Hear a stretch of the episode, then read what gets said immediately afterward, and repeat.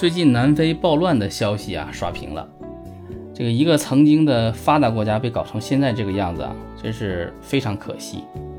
提到非洲，呃，不了解的朋友，这个脑海中浮现的画面多是衣不蔽体、面黄肌瘦那种吃不饱的孩子。这在非洲呢依然存在，但已经不是普遍现象。发生暴乱的这个南非呢，那更是一个特殊的存在。它的人均 GDP 啊有六千多美金。如果您没什么概念的话，我给您做个对比啊。泰国的人均 GDP 呢是七千多美金，越南呢不到三千美金。这个是不是有点超出您的想象了？一九年我去约翰内斯堡出差，出了机场啊到酒店这一路这基础设施的水平是远超我的预期的。因为南非是英属殖民地嘛，所以英语是官方语言。高速上这个随手一拍，我如果说是在洛杉矶的话，是毫无违和感的。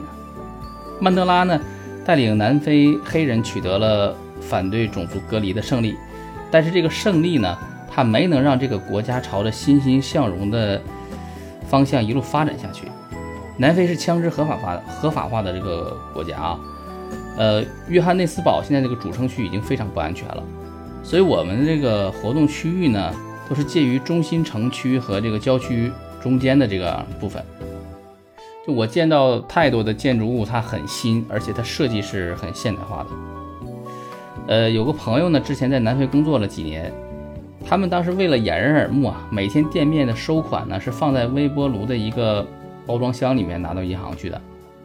银行柜台呢不留现金，储户的钱呢，它会被像一个。这个像吸尘器这样一个装置啊，就给吸走了。取钱的时候也是通过这个把钱运到柜台，因为当地的这个劫匪他会抢劫银行。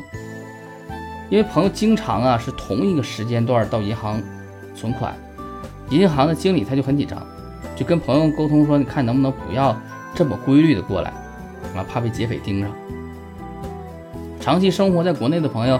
可能很难体会那种出门会被隐藏在黑暗中的眼睛当成猎物的这种感觉哈，因为我们的环境现在真是太安全了。如果大家出去旅游，不管是去哪儿，就一定要提高安全意识。好了，今天呢就跟大家聊这么多，感谢各位的收听。下一次呢跟大家聊一聊洛杉矶。